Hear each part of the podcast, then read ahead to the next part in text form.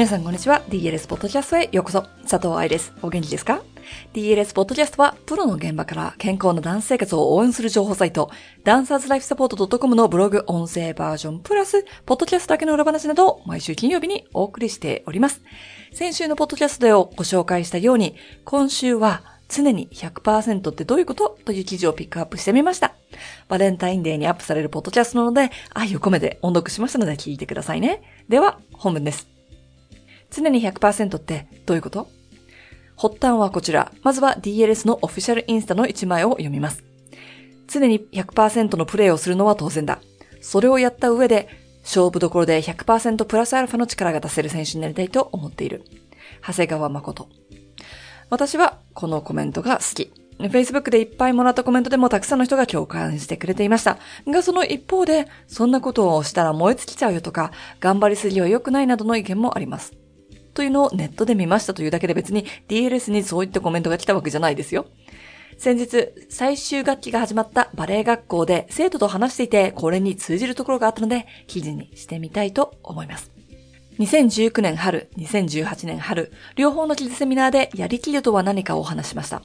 昔記事にした気がするんだけど、私が見つからないということは知らない人も多いと思うので、もう一度。ていうか、TLS には1000に近い記事があるので、その中から探すのも大変ですよね。今はまとめられるように計画中ではあります。やりきるとは何かというと、可動域を使い切る。ピルエットなどで回りきるというのはすぐにわかりますよね。逆にやりきっていないダンサーというのは、アダージオではキープが辛いから自分が上げやすいところまでにしておく。毎回の短時でつま先を伸ばしきらない。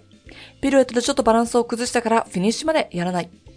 アンシヌマンもそう。バーレッスンの振り付けが終わったら、はいとか、反対と言われるまで動かないはずなのに、すぐにポジションを崩してしまう。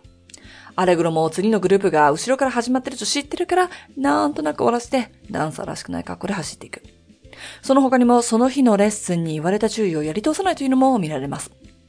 例えば、プリエの時に腰を丸めてはいけませんという注意を最初のスロープリエでもらったとしましょう。言われて、先生が隣に立ってる時はやるんだけど、その後のプリエでやってない。考えてもいない。そりゃあ難しいテクニックになったら忘れてしまうよね。だけど、スロープリエのすぐ後ってスロー単樹でしょその時に忘れてたらというか、反対側のプリエをする時に忘れてたら？そういったこと、文章にすると当たり前なんだけれども、実際にレッスンを見学していると、もしくは分析していると、様々なところで見られる100%ではない姿。エクササイズでもそうです。メールで何々ができるようになるエクササイズを教えてくださいとあった場合、私の頭の中にはまず最初に、エクササイズどこできるエリアなんでしょうかという質問が浮かびます。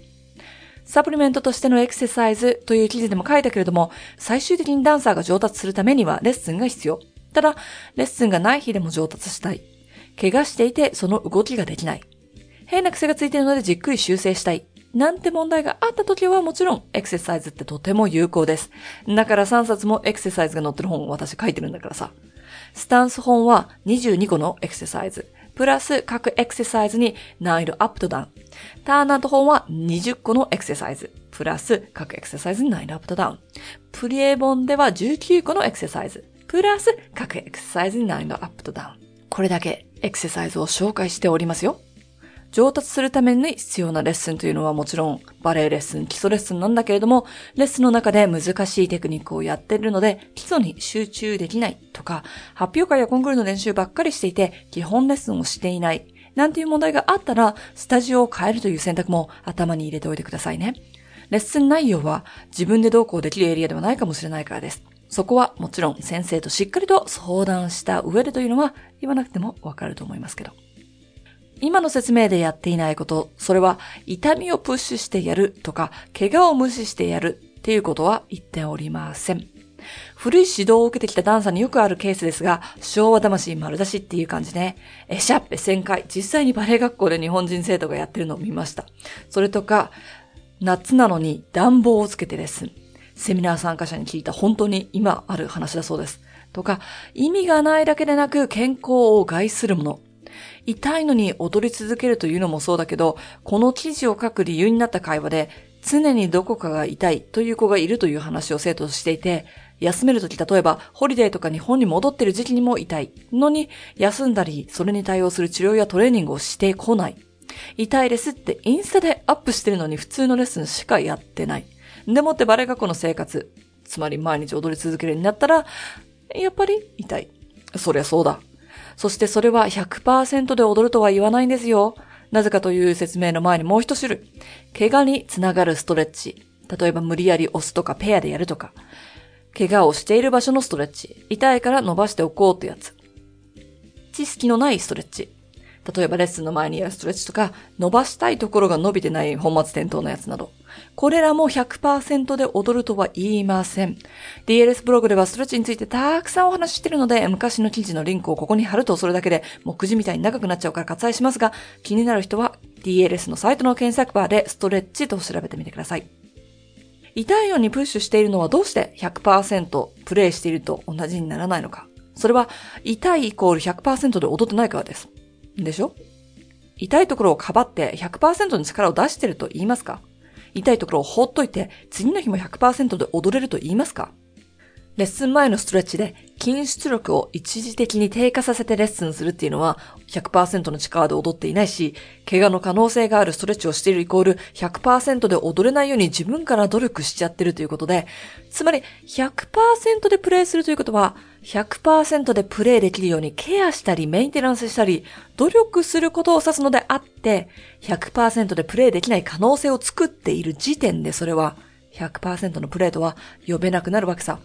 それを日々やっている上で、舞台のアドレナリンや雰囲気、照明、衣装、音響さんのサポート、お客さんのパワーや舞台に一緒に立つダンサーたちの力が合わさって、練習以上のものを生み出す、つまり100%プラスアルファっていうことをこの言葉を指したいのだと私は思っています。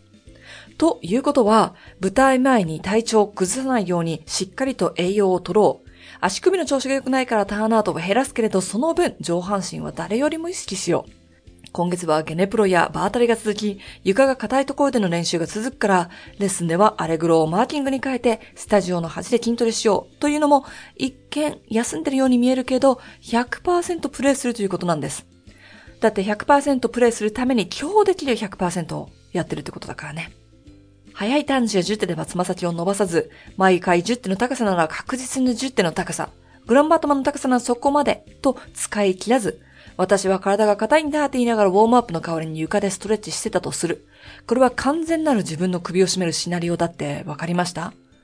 こうやって説明されたり勉強したら、あ、そうだよねってなりますよね。だから100%で踊るためにまず必要なのは知識だと私は思ってます。だからブログやポッドキャスト、SNS や本など様々な形で皆さんにシェアしてるのね。ただそこから先は自分の練習が必要になります。100%プレイするための練習ってこと。まずは一つのことにフォーカスし、一週間やってみる。次はその一つのことプラス新しいものをやってみる。日々の生活を見直し、スケジュールを立てる。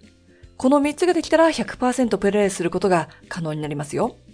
例えば、今週は単樹で指を絶対に地面から浮かせないと決める。簡単に聞こえるけど、これできてない子の方が多いからね。来週は単樹から確実にポジションに戻ってくるというのも追加してやる。この練習をしていたら指を丸めてしまう癖が分かったので、レッスンに10分早く到着し、スタンス本に書いてある親指エクササイズシリーズをウォームアップに取り入れる。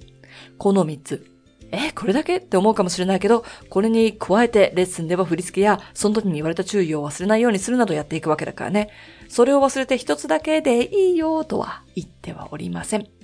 プリエボにはジャンプができない時のエクササイズがたくさん載ってるので、ルルベやジャンプをすると足首が痛い。でも何していいのかわかんない。だって、ルルベとジャンプなくしたらレッスンできないんじゃないの？と思う子は、そっちを手に取ってください。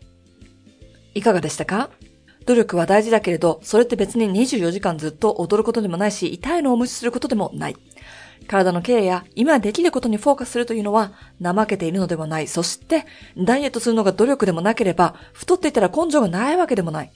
根性と努力、言葉的にも一緒にしたらダメじゃないかなと私は思うので、その部分はいつか記事にしたいとは思いますが、来週のポッドキャストでも引き続き努力の話をしていきたいと思います。ではまた来週金曜日にお話しいたしましょう。ハッピーランシング、佐藤愛でした。